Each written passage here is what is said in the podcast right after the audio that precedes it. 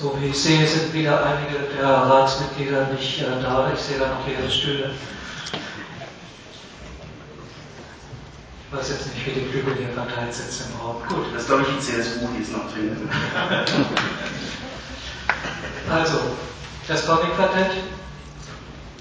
Wir wollen mal anfangen, wirklich. Das äh, ist jetzt fünf nach fünf.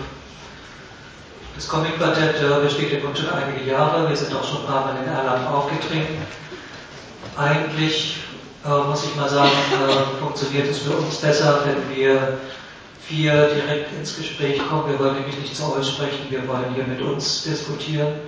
Aber wir hoffen mal, dass es jetzt hier unter diesen Möglichkeiten, die für euch schön sind, weil ihr einfach bequem sitzt, aber für uns nicht so die richtige Sitzanordnung ist, dass es auch funktioniert. Ich stelle jetzt einfach mal die Mitglieder vor. Äh, zu meiner Linken Konstanze Döring, Bibliothekarin, hat die äh, Comic-Tage in Köln mitveranstaltet, in der äh, Stadtbibliothek dort. Neben ihr sitzt äh, Andreas Platthaus, äh, Journalist von Beruf und nebenberuflich bei der FAZ im Feuilleton. Und zu meiner Rechten ist äh, Lutz Göllner. Lutz Göllner ist zufrieden finanziell. Journalist von Beruf. In der Mitte sitzt Eckhard Sachmann, der so viele Berufe hat, dass man sie nicht aufzählen kann. Ich erwähne nur unter vielen Verleger, Übersetzer, Forscher, Jahrbuchherausgeber, Kritiker. Nein, das war genügend. War jetzt will ich ja dann auch noch äh, ja, äh, das Prinzip, denke ich, ist vielen von euch schon klar. Wir haben immer vier Titel hier. Wir sind äh, vier Leute, die vier Titel besprechen. Und die vier Titel, die wir diesmal besprechen, die liegen hier auf dem Haufen und werden jetzt abgearbeitet.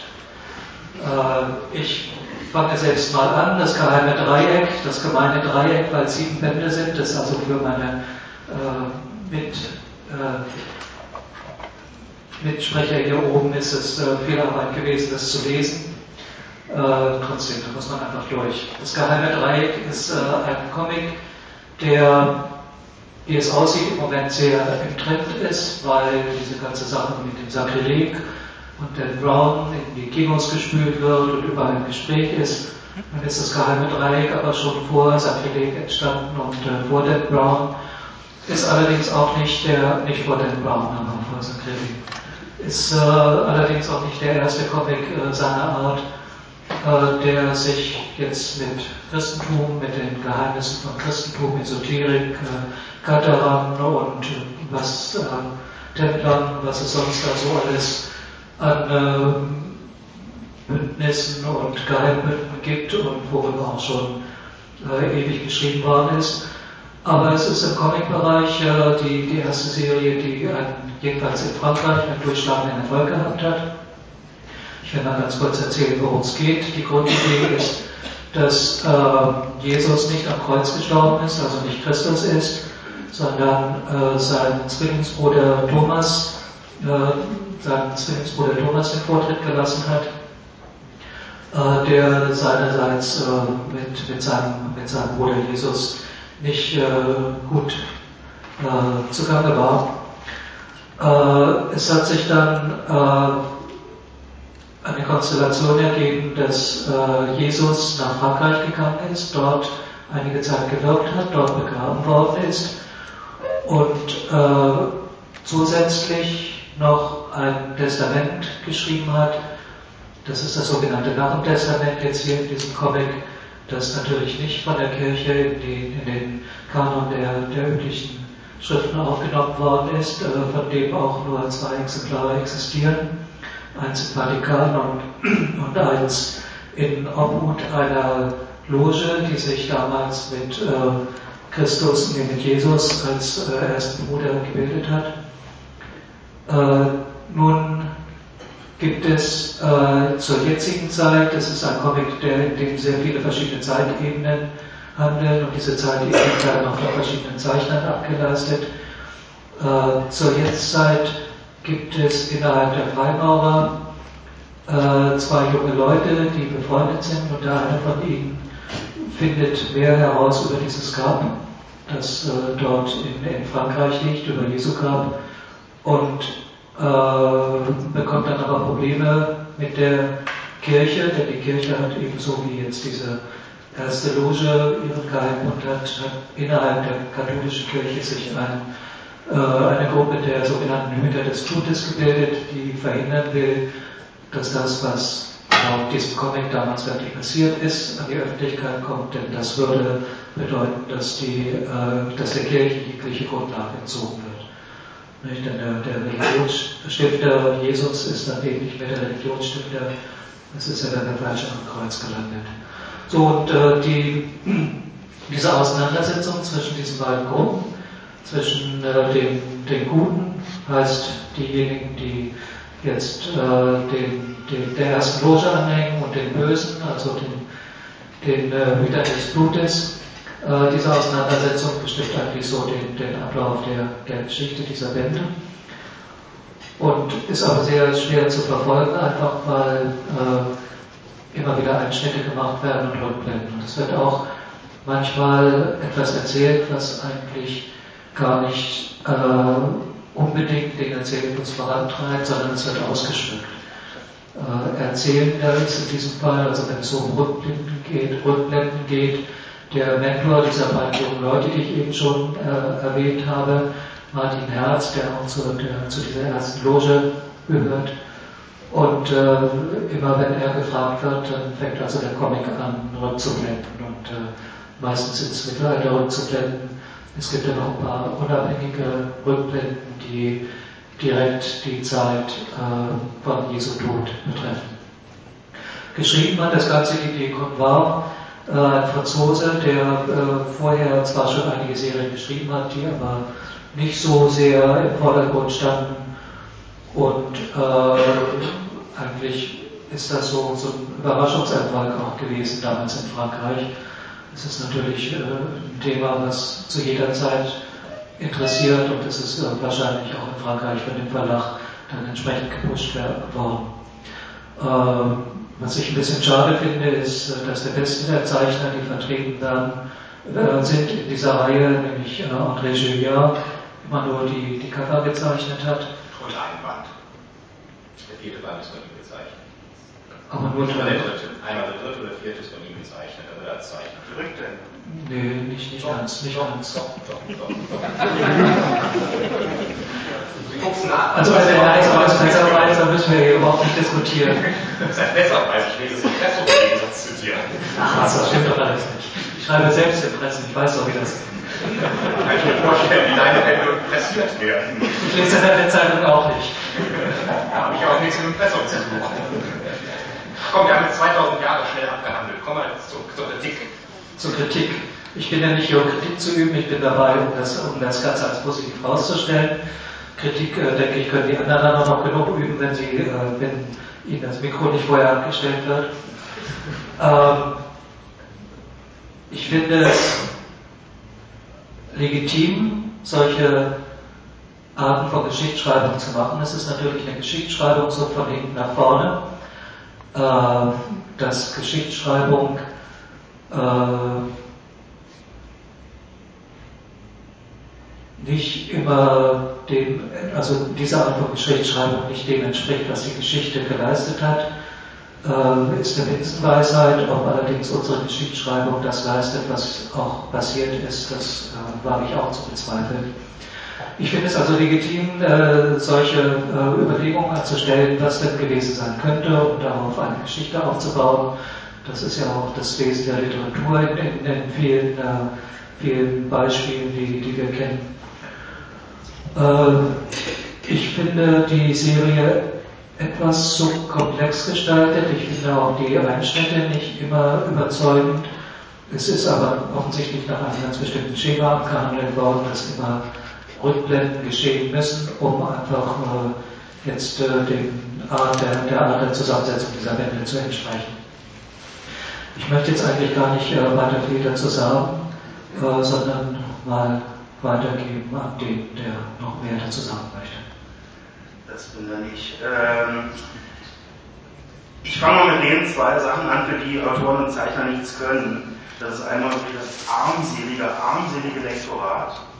Also das sind wirklich so super Rechtschreibfehler vor äh, Abtrennfehlern und hast du nicht gesehen. Und der größte Kracher, den, der mir wirklich da aufgefallen ist, ist dann halt, wenn am Schluss äh, im letzten Band Jesus nach der Kreuzigung sozusagen an den Himmel guckt und sagt, boah, schlechtes Wetter zu Ostern. Äh, also müsste natürlich das Passafest sein. Das, äh, das fand ich schon wirklich ziemlich haarig, dass da halt kein, kein Lektor auch mal irgendwie rübergeguckt hat anscheinend. Es könnte natürlich sein, dass es im Original genauso ist, ne? dass die auch den Fehler schon gemacht haben. Im Original ist es natürlich Bach und das ist nichts anderes. Das ist natürlich übertragene Wort Pascha, Passafest im ja, Französischen. Das bedeutet beides. Das ist halt Pech, das im Deutschen. Das war also gleiche Sprache, ähm, aber gut, das sind jetzt, ich, also ich bin wirklich kein, kein Oberlehrer, aber ähm, wenn selbst mir Rechtschreibfehler auffallen, so dass ich mich drüber ärgere, dann, dann ist es halt wirklich äh, äh, massiv. Ja. Ähm, was mich dann eben doch noch mehr geärgert hat, ist, ist halt wirklich, dass das Ding zu lang ist und überhaupt nicht zum Punkt kommt. Und dass du jetzt eben ja relativ freundlich umschrieben hast äh, mit bestimmten Schemata, das funktioniert, jeder Band zwischen Band 3 und Band 6 funktioniert nach demselben Schema. Es passiert irgendwas, also entweder ein Mord oder eine Brandstiftung. Ähm, die beiden kommen zu dem Großmeister da, der Großmeister erzählt eine Geschichte vom Pferd dann wird die Handlung aufgelöst und dann gibt es nochmal eine Seite Jesus und Ende. Das hätte man sehr viel, ich würde mal sagen, ökonomischer erzählen können. Also in vier Bänden hätte ich das Ganze sehr, sehr viel spannender gefunden. Ja, als, als Verleger würde ich mal sagen, das ist aber nicht so die, die Absicht des Verlegers. das ist mir schon klar, aber, äh, aber als Verleger muss dir dann auch klar sein, dass ein normaler Leser, glaube ich, wirklich bei Band 4 oder 5 aussteigen wird. Also ich, ich, ja, aber das, ich habe sogar mit dem Kollegen vom Spiegel zum Beispiel darüber gesprochen, der, der mir auch mal, also eigentlich wollte ich diesen Band schon lesen, als er damals rauskam. Ja. Also, den, ja, den ersten und dann halt dranbleiben. Ne? Und dann hat eben der Kollege vom Spiegel Online gesagt, mach es bloß nicht, du wirst dich ärgern. Und genau das ist dann eben auch passiert, als ich es jetzt lesen musste. Ne? Also äh, ich wäre, ich, nein, ich, ich wäre wirklich als normaler Leser ich wäre bei Band 4 ausgestiegen oder bei Band 5 spätestens hätte gesagt, macht doch euren Scheiß alleine. Also ihr kennt ja alle den Spruch, 50 Millionen Elvis-Fans können nicht irren. Und so ungefähr, das kommt natürlich auch auf diese Serie zu. 50 Millionen fliegen? Ja, also in, in, in Deutschland ist es, ist es unter ferner Liefen gelaufen, weil sich vielleicht die Haber nicht auch besonders hereingekniet hat. Die haben sich ja schon zurückgezogen aus dem franco-belgischen äh, Geschäft zu der Zeit, als es rausgekommen ist. Aber in Frankreich ist das der Brüller und der französische Verlag hat natürlich jetzt auch, wie das so üblich ist, eine Nachfolgeserie dazu angestrengt, die auch ähnlich schematisch abläuft, aber das ist, äh, entspricht natürlich auch den Erwartungen des Publikums. Also ich denke auch, äh, das Publikum, das jetzt so etwas liest und gut findet, das will einfach auch diese, diese äh, diese Art von, von Darbietung bekommen. Ja, also, also ich meine, verstehe mich richtig, ich finde ihn auch nicht schlecht, sondern viel schlimmer, ich finde ihn halt wirklich so gut gemeint. Ja. ähm, also die Geschichte ist gut, dieser Plot ist auch wirklich spannend und das Ganze ist auch wirklich nett ausgedacht. Aber äh, Boah, also irgendwann konnte ich dann nicht. Irgendwann habe ich gedacht, bitte, bitte jemand muss Martin Herz unbedingt umbringen, ne, damit er nicht mehr diese Geschichten erzählt. Der könnte jetzt sogar einen eigenen Band ja, Super. Aber ich glaube, er darf auch keine Geschichten erzählen. Ähm, ähm, wie gesagt, ich, ich, ich finde es schlicht und ergreifend zu lang. Und dann eben äh, verfranst sich der Autor also auch zusehend. Ich, ich, ich hatte den Eindruck, dass er dann in Band 6 nicht mehr genau weiß, ob der ähm, wie heißt denn der, der, der Erste, der stirbt, äh, der Freund von, von, von, von Helden. Äh, also, naja, also, also, also am, am Ende der ganzen Geschichte weiß der Autor, glaube ich, nicht mehr, ob dieser Mann im Grab von Jesus gewesen ist oder nicht. Es gibt ja ganz deutliche Indizien, dass er drin gewesen sein muss. Andererseits, wer in diesem Grab drin ist, kommt ja daneben nicht mehr raus. Also äh, da verfranst er sich schon auch ganz schön in seinem eigenen Plot. Ja, nicht richtig, denn das ist genau der Knüpfpunkt der zweiten Serie. Ach was. Mit der schon die Idee kommt aber nicht zu. Die kommt, die machen wir das nächste Mal. Ist das geheime Viereck oder Fünfeck oder Sechseck oder wie geht es hier weiter? Springst du schon? Ja, ja, klar. Das sind so ganz viele Serien.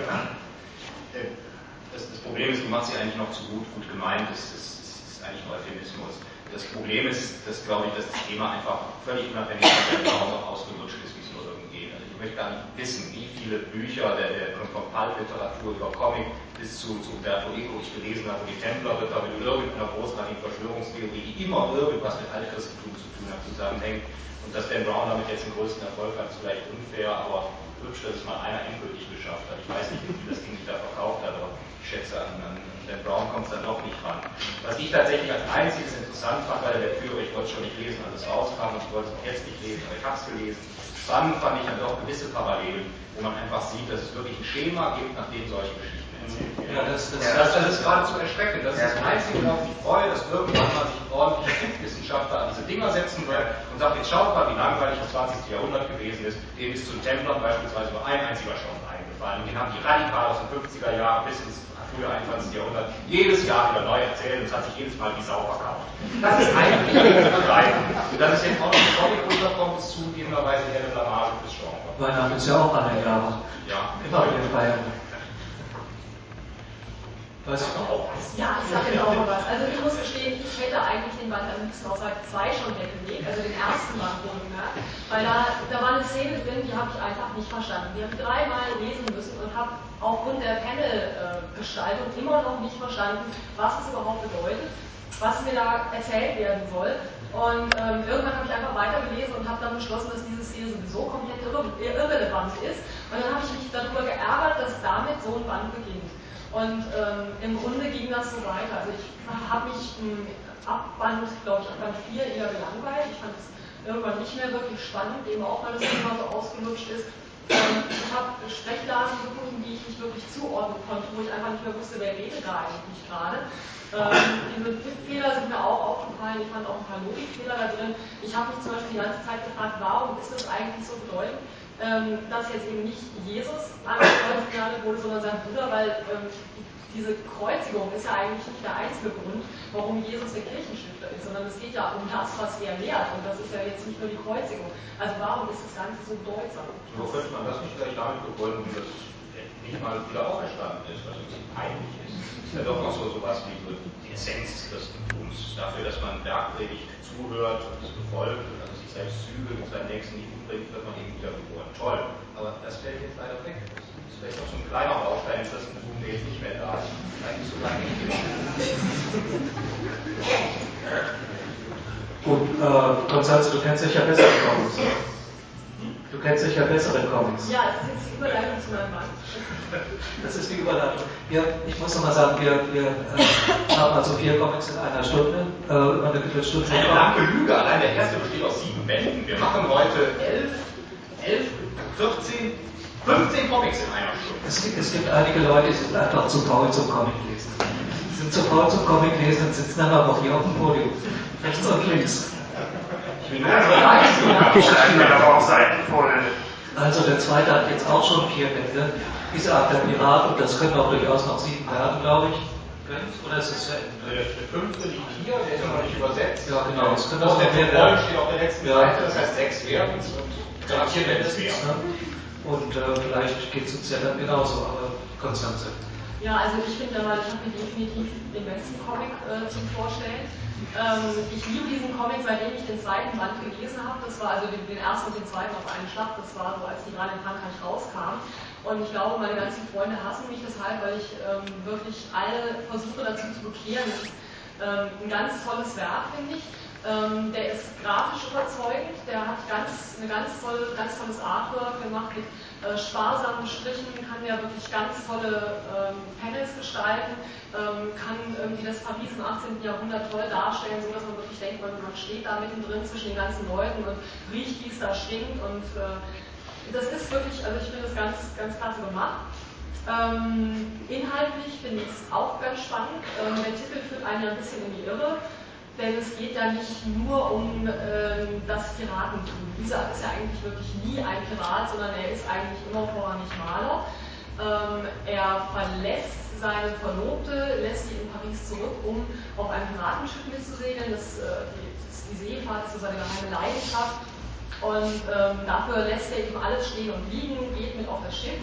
Ähm, stellt sich dann irgendwann raus, dass äh, es gar nicht mehr weiter um äh, Piraterei, Piraterie geht, sondern dass äh, der Kapitän des Piratenschiffes jetzt äh, einen neuen Kontinent entdecken will. Und das Ganze ist eigentlich, wie gesagt, keine reine Piratengeschichte, sondern es ist mehr ein Entwicklungsroman, denn wir erfahren dann, wie es mit dieser Art weitergeht, was er alles erlebt, was er für Abenteuer durchmacht und äh, wie sich sein Charakter auch weiterentwickelt. Ähm, der ist also erst auf diesem Piratenschiff äh, Zeichner und muss jetzt alle Leute porträtieren und festhalten, was da so passiert. Der soll auch den großen Moment festhalten, wenn denn der neue, der neue Kontinent gefunden wurde. Ähm, er wird zwischendurch, irgendwann gibt es eine Meuterei, ähm, er wird dann zum Schiffsarzt, weil er eigentlich Arzt ist.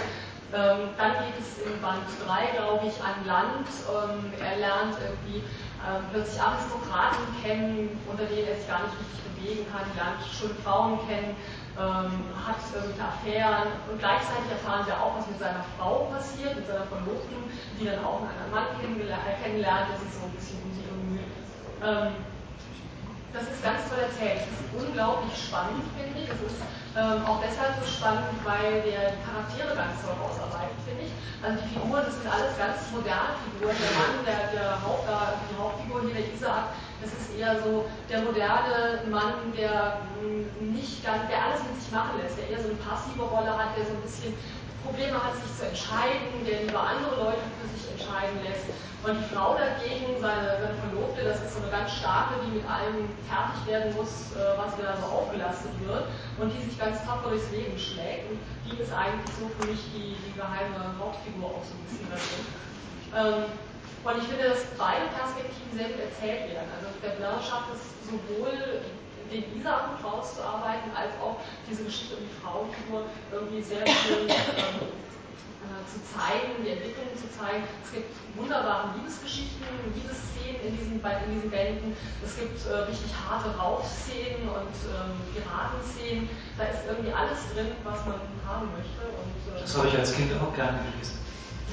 ja, dann kannst du es doch jetzt auch wieder Ja, denn äh, ich würde es dann doch im Leben nicht unbedingt in die Hand drücken. Das, was du so, wunderbar optimistisch als Raufszene bezeichnet, sind, ganz üble Massaker, die man da teilweise sieht. Also die Lärm, die, Piraten von Gefangenen, das Versteck von Holz, von, von Goldkisten erpressen, das ist unschön.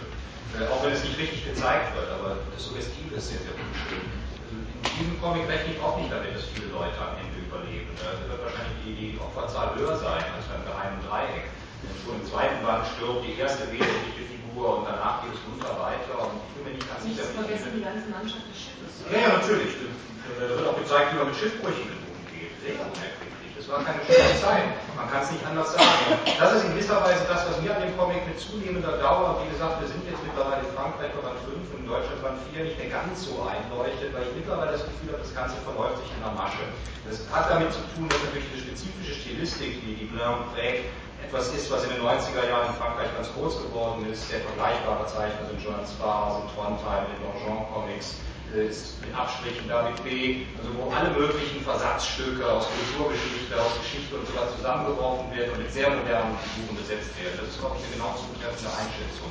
Das Problem ist, mich hat dieser Comic eigentlich weniger überrascht als die Sachen von Blanc, die vorher erschienen sind, die unglücklicherweise alle Deutsch erschienen sind, wo auch schon ganz klar die Liebe zum Meer angelegt war. Das ist eigentlich nur eine Fortsetzung dieses Motivs. Aber ich gebe zu, ich sehe kein Ende an. Also deshalb bin ich auch sicher, das Ding wird mehr als sieben Bände haben. Der erzählt jetzt mal weiter. Jetzt ist er eben nach Paris zurückgekehrt, jetzt er sich wieder an seine Verlobte ran, zumindest wird das in Band 5 eine Rolle spielen. Und so richtig weiß ich nicht, worauf der hin erzählt. Ich habe das Gefühl, mit Band 2, das ist wirklich der, der Einschnitt des ersten Todes einer Figur, mit der man nicht gerechnet hat, dass sie stirbt. Danach weiß er effektiv nicht mehr genau, was er tut. Dann wird halt gemeutert, dann wird gekillt, dann, dann wird entführt, dann, dann wird geliebt, was auch deutlich eher drastischer Sex ist als Liebe für meinen Geschmack in vielen Aspekten. Dann wird rumgehurt und, und, und geraubt und das, das, das Ganze immer wieder in allen möglichen Schleifen und, und natürlich wird man immer wieder verfolgt und eingelocht und dann kommt man wieder raus und der eine mit den anderen um. Und ich gebe zu, mittlerweile ist das für mich so, so leerlaufende Maschinerie, die sich da abspielt. Und das ist die erste Serie, die Blanc überhaupt macht. Bisher gab es nur noch Einzelalben vorher und ich habe das Gefühl, er verrennt sich total. Da kommt doch Begeisterung auf. Also im Prinzip ist das eine Serie, die jetzt, nachdem sie in Frankreich Erfolg gehabt hat, eben auch auf Dauer angelegt wird. Äh, der zeichnet so lange weiter, wie er sein Geld damit verdient, nehme ich mal an. Äh, so ähnlich wird es vielleicht in Deutschland auch laufen. Äh, ich finde es also naja, Blair hat einen gewissen Strich entwickelt, den einige Leute sehr mögen. Ich mag ihn überhaupt nicht. Äh, ich finde es auch nicht besonders gut erzählt. Es ist schon sehr, sehr trivial in vielen Dingen. Ich denke, das ist ja auch rübergekommen. Also ich habe mich fürchterlich gelangweilt bei dieser Serie. Ich kann damit überhaupt nichts anfangen. Es gibt tausend andere Comics, die, die ähnliche Dinge erzählen, die aber nicht so äh, in, gewissen äh, Leserkreisen nicht so populär geworden sind. Äh, ich denke, hier wird auch ein bisschen gehypt mit, dieser, mit diesem Blair und, und, und mit Blair vielleicht weniger, aber mit Isaac der Pirat, das ist für mich ein Hype. Das kann ich überhaupt nicht nachvollziehen. Also mir geht es dann schon eher so wie Konstanze. Ich, ich muss aber nur auch wirklich gestehen, ich bin seit frühester Kindheit wirklich ein glühender Fan vom Roten Korsar. Obwohl ich die Geschichten, ja, ja, obwohl ich die Geschichten aber schon, also ich meine, irgendwann bin auch ich dann, naja, älter als 17 geworden, äh, dann fingen die mich doch an zu langweilen. Und äh, ich habe aber so mit Isaac der Piratin so wirklich das Gefühl gehabt, oh wow, hier bekomme ich einen roten Fasan für Erwachsene vorgesetzt. Und äh, das ist jetzt vielleicht 18 oder so. naja.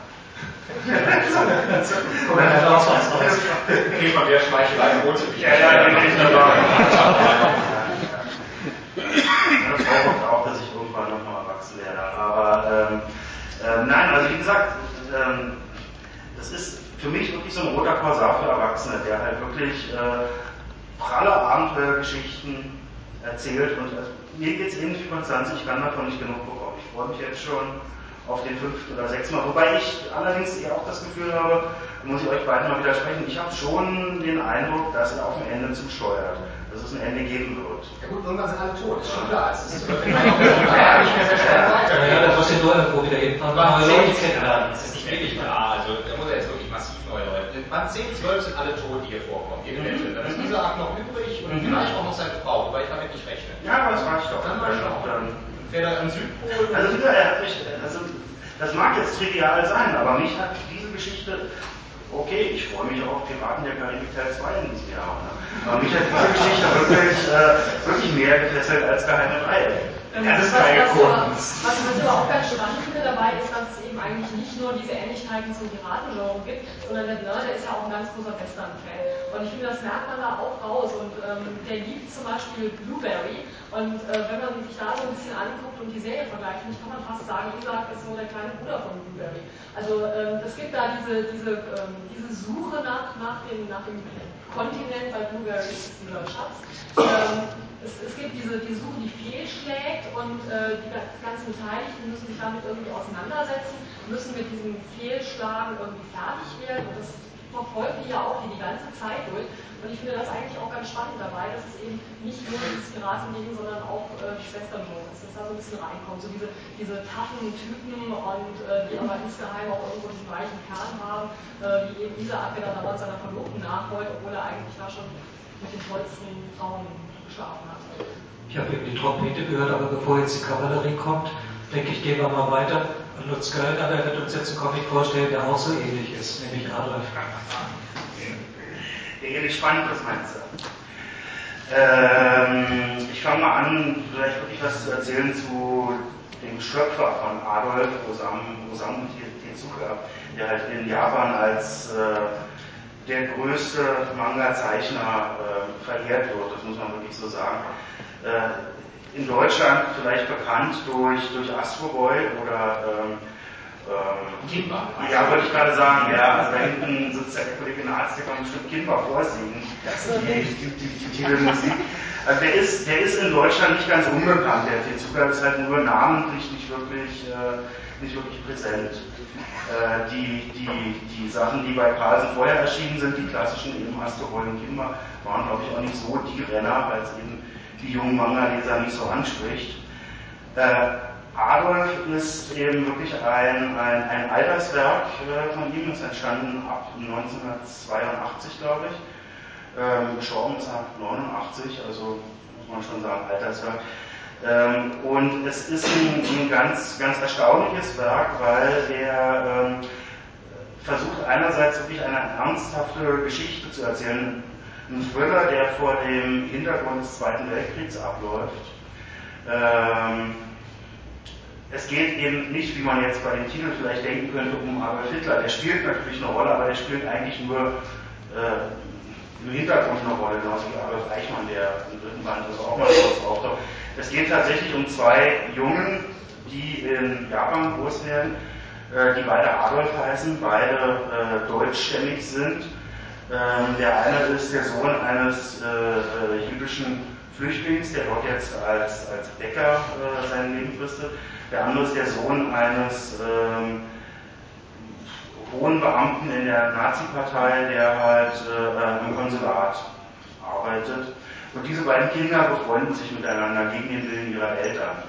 Durch den Krieg werden sie auseinandergerissen und ähm, ihre Geschichten laufen parallel ab. Das ist ein, bisschen so, wenn man sich das vorstellt, ähm, Marvin Chomsky hat mal diese Serie Holocaust gemacht, wo halt auch einer einzigen jüdischen Familie alles zugestoßen ist, was einem im Zweiten Weltkrieg an Bösartigkeiten hätte zustoßen können.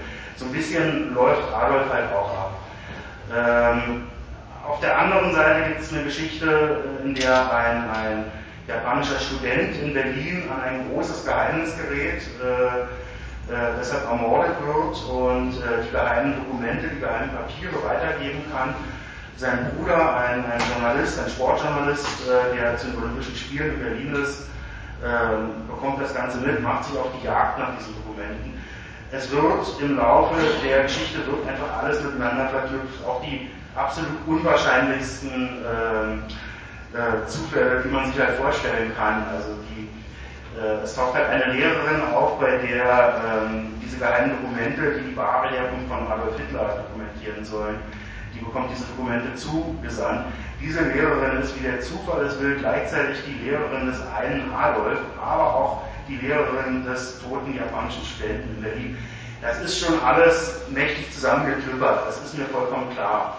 Aber ähm, das wiederum muss man halt wirklich vor dem Hintergrund sehen, dass ähm, Manga, wie Tezuka sie eben entwickelt hat, wie Tezuka sie geschrieben hat, eben immer eher so ein, so ein burleskes Element hatten.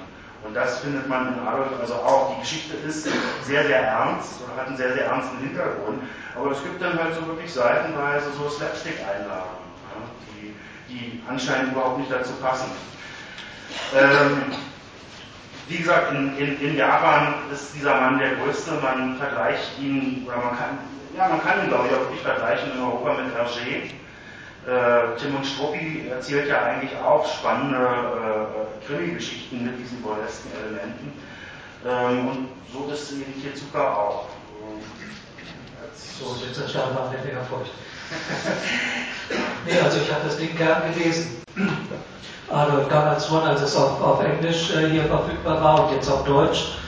Äh, ich halte es für grandiosen, äh, trivialen Kitsch. Genau. Ich habe es trotzdem gern gelesen, weil es einfach spannend erzählt ist. Also man, äh, man gerät richtig rein in die Geschichte. Da passiert, wie, wie Lutz eben schon erzählt hat, immer wieder was Neues. Sie stoßen immer wieder in, in irgendwelche äh, Abenteuerlichkeiten. Natürlich kommen diese politischen äh, Kontrahenten eben von, also die, die bösen deutschen Nazis und eben auch äh, gewisse böse Japaner kommen eben immer wieder hinzu und äh, wollen verhindern, dass nun das Geheimnis von Adolf Hitler aufgedeckt wird. Adolf Hitler ist tatsächlich nur so eine Hintergrundfigur, äh, aber ohne Adolf Hitler wäre das Ganze natürlich überhaupt nicht möglich gewesen, denn genau diese Spielerei mit, mit dem Namen Adolf Hitler und diese Konstellation, diese etwas sehr an den Haaren oder wirklich an den Haaren herbeigezogene Konstellation, äh, die ist einfach die Grundlage von dem, was Tezuka da gemacht hat. Äh, was jetzt Lutz das äh, burleske Element genannt hat, ich nehme mal an, damit meint er auch die grafische Darstellung. Das ist also eine typische grafische Darstellung, Manga-Darstellung der Zeit, in der dieser Comic entstanden ist. In 80er Jahren, Adolf Hitler zum Beispiel plötzlich einen langen Hals oder irgendwelche anderen äh, bösen Nazi-Menschen große Augen machen, ganz große Augen und ihre Körper ganz merkwürdig verrenken. Das ist also nicht, um, äh, um hier plötzlich jetzt äh, uns auf diese Art und Weise zu unterhalten, sondern es ist einfach ein Ausdrucksmittel, die der Manga zu der Zeit gehabt hat. Und mit diesem Ausdrucksmittel äh, spielt Tezuka oder arbeitet Tezuka sehr ausführlich. Ja, die hat die, hat die teilweise entwickelt. Ne? Wenn du Wenn du halt das hat ja nicht alles entwickelt. Ja, ja, ja, ja, Wie er, er ist, er ist der Meister. Ja, genau. Nein, wenn du dir Manga Fortitude anguckst, die sind, äh, ähm, die sehen doch noch immer erheblich anders aus. Die sind doch eher noch an, an Holzschnitten und so orientiert. Es ist natürlich so, dass, dass diese, diese Reihe ist ja jetzt erst auf Deutsch rausgekommen. Ich denke mal, das wäre nicht möglich gewesen, wenn nicht vorher Filme hier wie der Untergang und diese ganzen äh, Filme über diese, diese sogenannten Nazi-Größen äh, in letzter Zeit äh, hier bei uns äh, nach oben gespielt worden wären. Früher hat man das Thema hier, wenn überhaupt, nur mit spitzen Händen angefasst.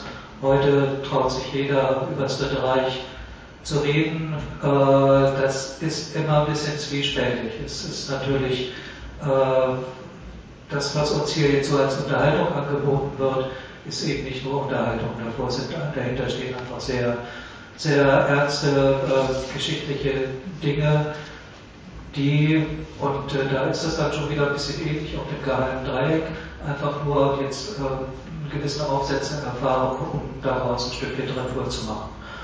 Äh, wenn man das so hinnimmt, kann man aber, wie ich einfach schon sagte, sich da hinein vertiefen in diese im äh, Gesamtzusammenhang in fünf Bänden erscheinende Reihe sind in zwei bei Carlsenhaus rausgekommen.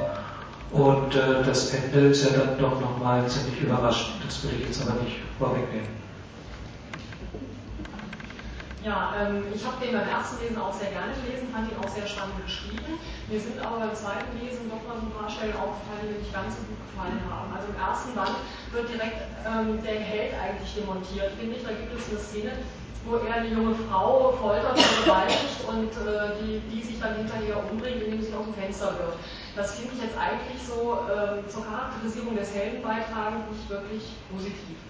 Ähm, das ist ja, ähm, ansonsten, wie gesagt, fand ich es auch recht spannend.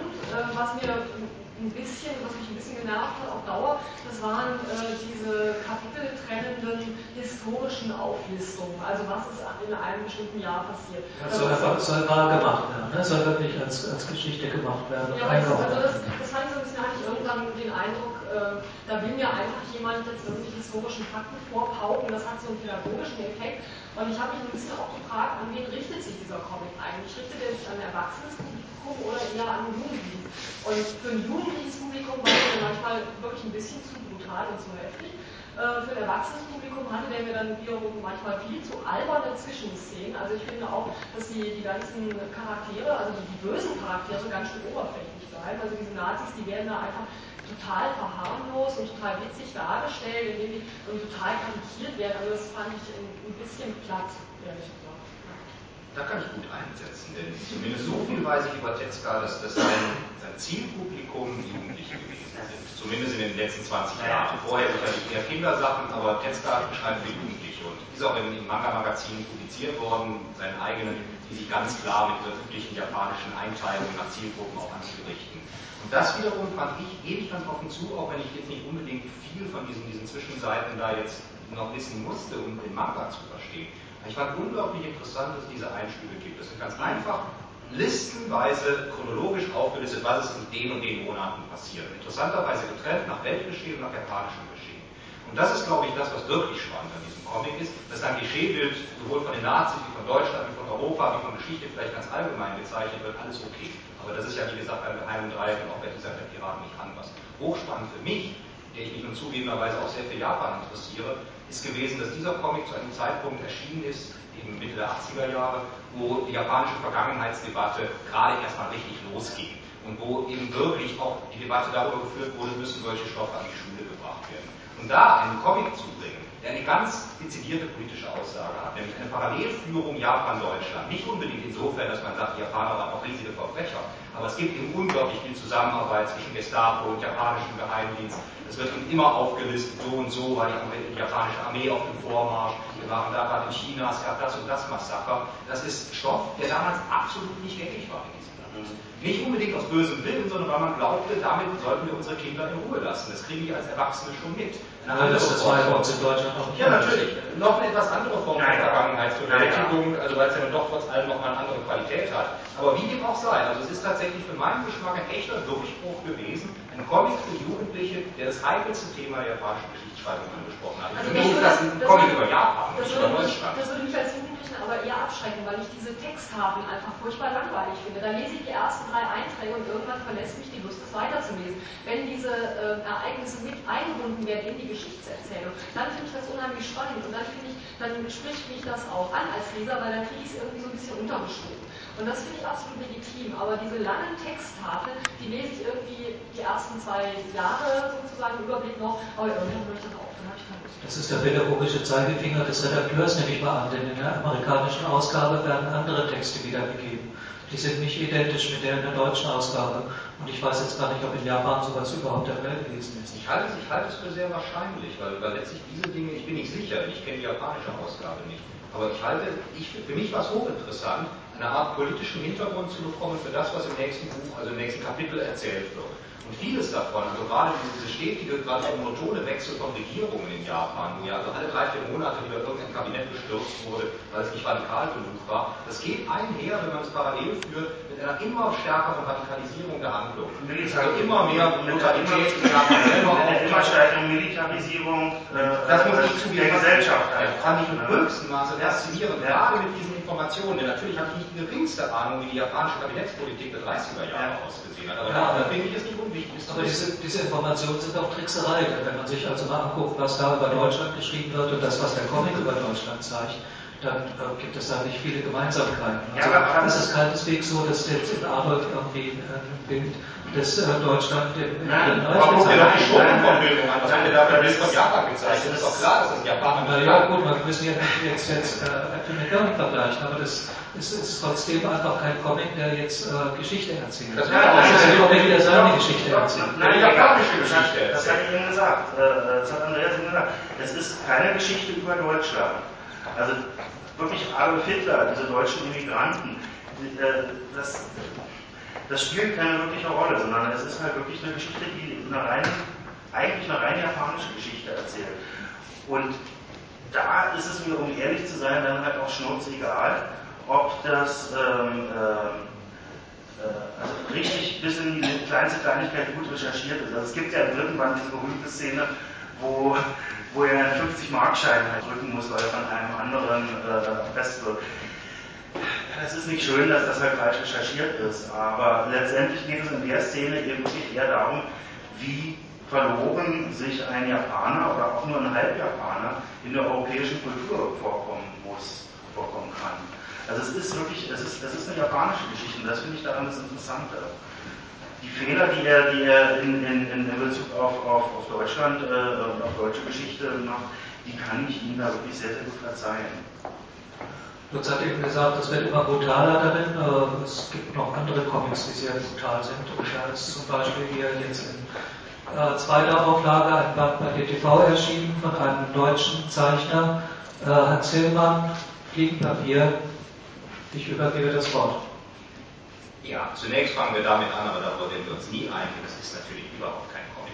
Ich weiß, dass du eine vollkommen andere Position vertrittst. Das kann man ja auch im Jahrbuch der Comicforschung ganz wunderbar nachvollziehen. Und es gibt sicher auch gute Gründe dafür. Aber für mich ist das eine Bildgeschichte, die mit Comic erstmal überhaupt nichts zu tun hat. Die illustriert einen Text und es, es, es gibt natürlich sequenzielles Erzählen und was weiß ich, aber ich stehe immer noch auf dem Standpunkt, dass ich noch mehr brauche, als nur aneinandergereihte Bilder, um einen Comic zu haben. Warum besprichst du den denn jetzt überhaupt?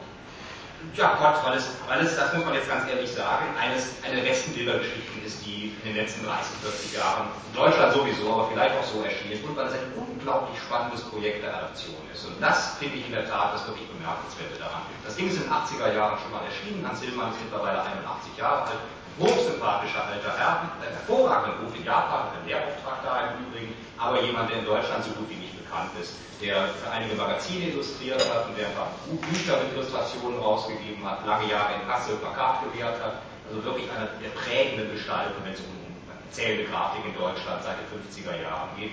Und das ist ein Werk, was allein schon insofern bemerkenswert ist, dass es ohne Auftrag gemacht hat. er ist ein, ein großer Krimi-Fan und er hat eine, eine Kurzgeschichte im Fliegenpapier von Dashiell Hammett genommen und hat gesagt, die reizt mich dermaßen, ich möchte zeigen, dass man so etwas in Bildern erzählen kann. Genau das hat er gemacht. Und zwar auf 240 Seiten, immer ganz oder gar doppelseitige Zeichnungen, also auch keine irgendwie geartete Seitenarchitektur, die jetzt aus Comic-Aspekten heraus interessant wäre. Und äh, in einem sehr, sehr interessanten, lavierenden, ganz fein ausgearbeiteten, natürlich stark an den Schwarz-Weiß-Filmen der schwarzen Serie in Hollywood angelehnten Bildern. Und das Faszinierende daran ist, dass in dieser Ausgabe, das war auch schon in der Erstausgabe der Fall, der komplette Text der Geschichte hinten dran gefügt ist. Denn das bisschen, was an Texten unter den Bildern steht, sind minimale Auszüge, die fürs Verständnis notwendig sind. Er versucht ansonsten vor allem mit Bildern zu erzählen. Und der Vergleich ist hochspannend, denn bestimmte Elemente aus der Geschichte lässt er einfach vollkommen unter den Tisch fallen. Es gibt beispielsweise immens aufwendige Verfolgungsjagden mit dem Taxi und sowas, kommt da. Er beschränkt sich auf die Figuren, die darin agieren, zeigt die vor allem in einem geradezu idealtypisch leer geräumten, vor Sommerhitze flirrenden San Francisco, wo so gut wie nichts außer diesen Leuten auf der Straße ist. Exakt das Gegenteil dessen, was in der Geschichte von der Match steht, wo der, der Ganove oder zumindest einer der Ganove laufen in der Masse untertaucht, wo die Leute überhaupt nicht mehr folgen können bei den Verfolgungsjagden, weil so viele Menschen auf der Straße sind. Das heißt, das Buch dreht den Text total um, obwohl es dieselbe Geschichte erzählt. Und das finde ich das Spannende daran, dass hier jemand seine spezifische Noir-Stimmung erzeugt, die er bei dieser Geschichte empfunden hat. Das hat nichts mit dem zu tun, außer der Grundhandlung, was die Geschichte tatsächlich erzählt. Und darum ist das für mich eines der spannendsten bilderzählerischen Experimente, was ich jemals gesehen habe. Ja, also mir hat das Buch beim Lesen auch sehr gut gefallen. Äh, wobei ich eben auch sofort den Eindruck hatte, das ist kein Comic oder zumindest bewegt sich sehr nah am Rand zu, zu einer Bildergeschichte. Ähm, ich fand es auch sehr schön, dass es eben in dieser Ausgabe den Text, äh, den Originaltext hinten nochmal dran geht, dass man das so ein bisschen vergleichen kann. Ähm, neben dem Text stehen ja auch die Seitenzahlen, sodass man wirklich direkt vergleichen kann. Das fand ich manchmal auch ganz notwendig, weil manchmal hat sich mir auch nicht alles erschlossen. Also ich war zum Beispiel, dass Joe Walsh äh, tot war nach diesem Schusswechsel, das ging aus den Bildern nicht ganz hervor. Ähm, ich fand die Bilder unglaublich ästhetisch.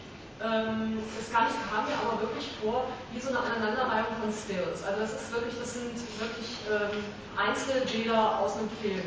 Also mir hat ein bisschen die Dynamik gefehlt. Das hat mich manchmal auch sehr an, äh, also manchmal haben mich die Bilder sehr an Hopper erinnert, manchmal so ein bisschen an George Watch, da waren so ein paar Figuren drin, die so ein bisschen verzerrt wiedergegeben werden. Manchmal hat er so ein bisschen merkwürdige ähm, äh, ja, Verzerrungen in der, äh, in der Perspektive drin. Also da gibt es irgendwo eine Straßenszene, da habe ich mir gedacht, so steil kann das gar nicht sein, da könnten überhaupt keine Autos langfahren. Ähm, trotzdem insgesamt ein sehr, sehr schöner Band. Ähm, diese ähm, Verfolgungsjagd, von der sprachst, übrigens, die fand ich ein bisschen überflüssig, weil mir die eben, habe ich gedacht, ja, aber das, das kommt, also das, das gibt ja jetzt den Text nicht wirklich wieder, die hat er jetzt komplett neu sich ausgedacht.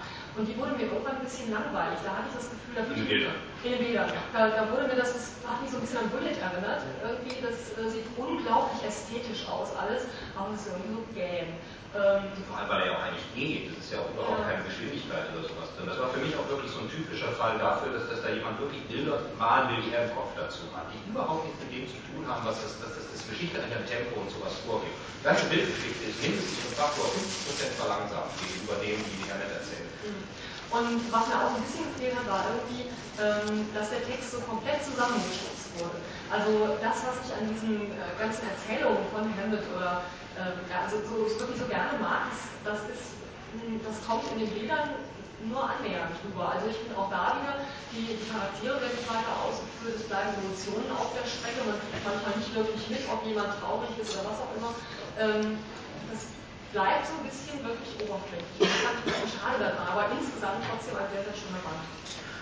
Äh, ich habe äh, vor langer, langer Zeit mal den Film Lenz gesehen. Vielleicht erinnert sich noch jemand dran. Ich weiß nicht mehr von welchem Regisseur der war.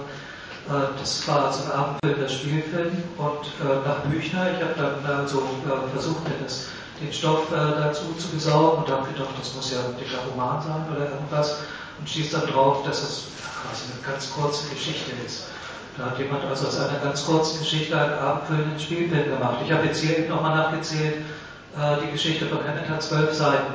Der Comic hat 250 Seiten, roundabout.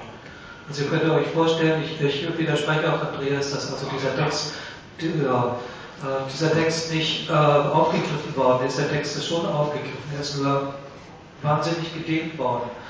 Und äh, vielleicht kommt auch daher eben, was ja eben schon erzählt worden ist, diese, die Langsamkeit der Geschichte. Äh, man spürt also sehr viel Atmosphäre. Es geht also nicht um Action, so wie man die, die äh, Originalgeschichte lesen könnte, sondern es geht darum, die Atmosphäre, die diese Handlung äh, auf äh, die, dieser, diese Handlung eigentlich äh, beinhaltet, nämlich die, das, die, die flimmerige Luft und die, die schwitzenden, dicken Leute und, was da alles sonst so rumläuft. Äh, das wiederzugeben in Bildern. Und äh, das finde ich ist eben ganz grandios gelungen. In dieser Art von Comic, ich sage es jetzt nochmal ausdrücklich, der nur auf gewisse Leute nicht wie ein Comic wirkt, weil er eben keine Sprechblasen hat und weil keine Enden vorkommen. Keine Enden vorkommen, sage ich doch. Du willst nicht mehr, oder? Sonst kann ja, ich ja, doch, nein. Ähm, ich ich, ich, ich lasse gerade mal Eckart kurz auf mich wirken. Äh, ähm, ich, ich, muss wirklich gestehen, dass ich, dass ich bei dem Band so, so hin und her gerissen bin, weil äh, als Adaption halte ich ihn für, für wirklich gänzlich misslungen. Find ich ich finde ich es einfach grauenhaft. Ähm, als, als, als Bildgeschichte, ich sage jetzt bewusst nicht Comic, als Bildgeschichte finde ich ihn grandios, weil er halt wirklich ähm, Atmosphäre wiedergibt. Also, also ja, eben keine Handlung, sondern wirklich nur, nur, nur in Anführungszeichen Gefühle. Ich, wie gesagt, ich, ich bin hin und her gerissen, weil, weil natürlich bin ich ein großer, großer Fan auch von Dashiell Hammett und äh, äh, halte den für einen der größten Schriftsteller des letzten Jahrhunderts. Und äh, ich finde nicht, dass Hillmann ihm, ihm, ihm gerecht wird.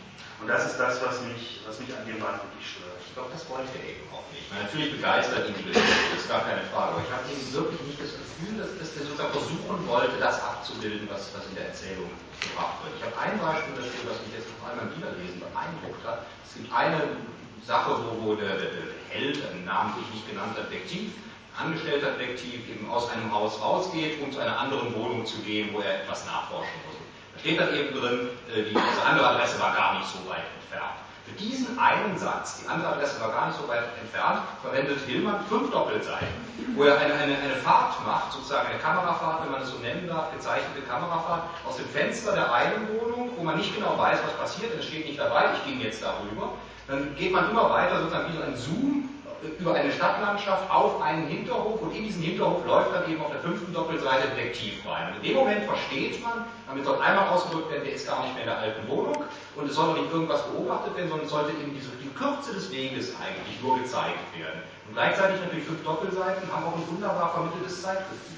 Das ist diese Verlangsamung wiederum gegen den knappen Satz den setzt er einfach aber das, war, das war ja eigentlich ein Widerspruch. Also dieser Weg über diese fünf Doppelseiten, den fand ich lang. Also das fand ich, wenn das in zwei Doppelseiten, dann wäre es ein kurzer Weg gewesen. Aber das ja, nur das ist ja das, was, was, was Herr Matt für meinen Geschmack irgendwie vermitteln kann. Was heißt denn nahegelegen in der Stadt in San Francisco? Das, das, ist halt ein paar Blocks weiter, das ist mir klar. Nur wie lange war der dahin beispielsweise ja, unterwegs? Das zeigt mir ganz genau. Es gibt ja diesen, diesen einen Film, den, den, den Wenders von sich selber wohl äh, nicht besonders mag. Das ist der Hammond-Film. Also halt äh, autobiografische Elemente von Hammett mit einer Krimi-Handlung. Äh, das ist wiederum der einzige Film von Wenders, den ich ertragen kann, ohne mir Cappuccino in die Venen zu spritzen. Und äh, ja, sowas, also bei Wenders Filmen ja. Also sonst, sonst knack ich wirklich einfach ab. Das, äh, ich finde find Wenders unerträglich. Ähm, und so ein bisschen erinnert mich, oder hat, muss, hatte ich beim Lesen von dem Film wirklich das Gefühl, das wäre halt, halt doch so der Film, den Wenders gemacht hätte, wenn er Hammett wirklich zu Ende gemacht hätte. Weil das ja, wie, gesagt, ich komme zurück, Wenders mag diesen Film nicht, weil der ihm von Coppola aus den Händen genommen wurde und zu einem wirklich richtig spannenden Krimi gemacht wurde. Also etwas, was, was Wenders niemals hinbekommen hätte. So gefährlich, so Vergleiche zu ziehen, ne? aber dieser Vergleich mit Wenders hat sich, hat sich mir bei diesem äh, Teil auch aufgedrängt. Ja, äh, auf der anderen Seite, ich finde es wirklich grandios, dass jemand versteht, Geschichten mit Bildern zu erzählen. Es ist ja ganz wenig Text dabei und das, dieses, diese ganze Kurzgeschichte ist wahnsinnig gedehnt. Äh, das ist genau das, was die meisten Comiczeichner und Autoren, die wir hier so im Saal haben, äh, einfach nicht mehr können. Äh, oder, oder, oder nie gelernt haben oder wie auch immer. Was auch im Verhältnis natürlich schwierig ist. Normalerweise werden dann eben doch Erzählungen auf 48 Seiten adaptiert, die natürlich ähnliche Länge schon haben oder gar Romane. Ich meine, der hat aber jetzt so viel Platz genommen, wie er halt erachtet. So, das ist natürlich schon bemerkenswert genug, aber es ist natürlich auch nicht beim Comicverlag erschienen, sondern zuerst bei 2001 und dann jetzt eben bei DTV wieder aufgenommen. Das hätte man keinen Comicverlag anbringen können. Das ist in deren Denkfassung man, nicht reinzubringen. Man kann es auch als, ja, ich, ich habe äh, mich um äh, Rezensionsexemplare bei uns bemüht hier für, für diese Sitzung und sagt dann, ja, es ist ein Comic-Quartett und dann die, der erste Satz, den ich dann hörte, das ist aber überhaupt nicht komisch. Sie meinten damit natürlich deine Bemerkung, dass es sowas wie das Comic-Quartett überhaupt geben soll. Ja, gut, ich, ich glaube eher, Sie meinten, dass also Comics immer komisch sein müssen. Wahrscheinlich. Und äh, es ist einfach auch, äh, auch bei dem Publikum wahrscheinlich, dass dieses Buch findet, eine Vorstellung da, dass, dass, es nicht ein, dass es kein Comic ist. Ähm, äh, ist ja auch vollkommen okay, wenn die Leute dann sozusagen an grafische Literatur herangeführt werden und Spaß daran finden, werden sie irgendwann noch bei guten Comics landen. Da habe ich überhaupt keine Zweifel. Ja, das, das, das bezweifle ich schon. Ja, aber ich glaube, dass es trotzdem gut ist, äh, auf diesem Wege einfach so eine Geschichte unter das Volk zu bringen. Ich, also ich, meine, ich, hatte, ich hatte den Band, bevor ich ihn mit nach Hause zum Lesen genommen habe, noch ein paar Tage in der Redaktion rumliegen gehabt. Und dann kam halt irgendwann ein Kollege rein, blätterte ihn durch und sagte, oh, du hast ein Coffee Table Book. Und ich habe nicht mal ein Coffee Table. Ne? Also, was soll ich Aber Kaffee die Lebensspitze. Ah, sagen, ja. ja, ich ziehe den Kaffee ja auch direkt aus der Kanne. Das ist aber auch wahrscheinlich dann wirklich auch einer der zentralen Unterschiede. Also Coffee Table Book ist eigentlich eine schöne Beschreibung für die Sache. Das ist natürlich genau das, was eben die, die Literatur von Herrn Menn überhaupt nicht genau, ist. Genau. Also wirklich Farbe im klassischen Sinne. Und ich finde, das, ist das, das ist das auch nicht. Das ist doch kein Coffee Ja, aber eher, es ist natürlich was, was die Leute ist, ist was, was man, was man hinlegt, damit andere Leute sehen, man hat sowas. Und was, was dann, dann man mal durchblättert und sich ein paar Bilder anguckt, und damit hat es sich. Und ja, stolz, als wenn der Basensammlung da muss man eine Geschichte lesen, da muss man eine Geschichte lesen. Nee, nee, aber man muss sie schon von vorne bis hinten lesen. Das reicht auch dann aber bei denen. Da, da gibt es doch kaum was zu Doch, die Bilder, die Bilder. Die Bilder. Und das ist eigentlich auch das, das Problem, das ich mit dem Band habe, weil ich glaube, der, der, wird niemanden dazu bringen, mehr Comics zu lesen, sondern eher mehr Dashiell Hammett, was natürlich auch nicht falsch ist, ja, aber Wobei ich interessant finde, dass das endet, also total anders ist natürlich Quatsch, die Auflösung ist genau die gleiche, aber ich fand bei der Hardboiled-Geschichte von Hammett, also toll, am Ende sagte er, ja, und sechs Monate später wurde ihm der Mann hingerichtet. Zack, das war der letzte Satz. Hier endet es ganz banal, muss man sagen, mit der Aufklärung des eigentlichen Mordrätsels. Und diese wunderbare Zusatzinformation über einen, einen Killer, den man eigentlich sehr lieb gewonnen hat, der da sich seinen, seinen Weg durch San Francisco kämpft, das fehlt wiederum in diesem Buch. Das war vollkommen unwichtig. Also diese spezifische Störung des Hardy-Comics. Wobei, die ist wobei man, wobei man natürlich auch sagen muss, in den normalen Geschichten erledigt der Continental das im Richten selber. Ja, also. also mit dem Ende ist das ja immer so eine, so eine Sache. Ne? Und äh, ich fürchte, wir kommen da jetzt auch so langsam hin. Äh, das war das Comic-Quartett. Ich freue mich sehr, dass ihr uns zugehört habt. Und äh, es ist ja nicht von der Hand zu weisen, dass wir ein Vorbild haben, das literarische Quartett. Und die haben dann eben den großen Dichter immer zitiert zum Schluss. Und das äh, möchte ich jetzt auch tun. Nur bei uns ist es nicht Goethe, es ist Wilhelm Busch. Alles hat einmal ein Ende, nur die Wurst hat zwei.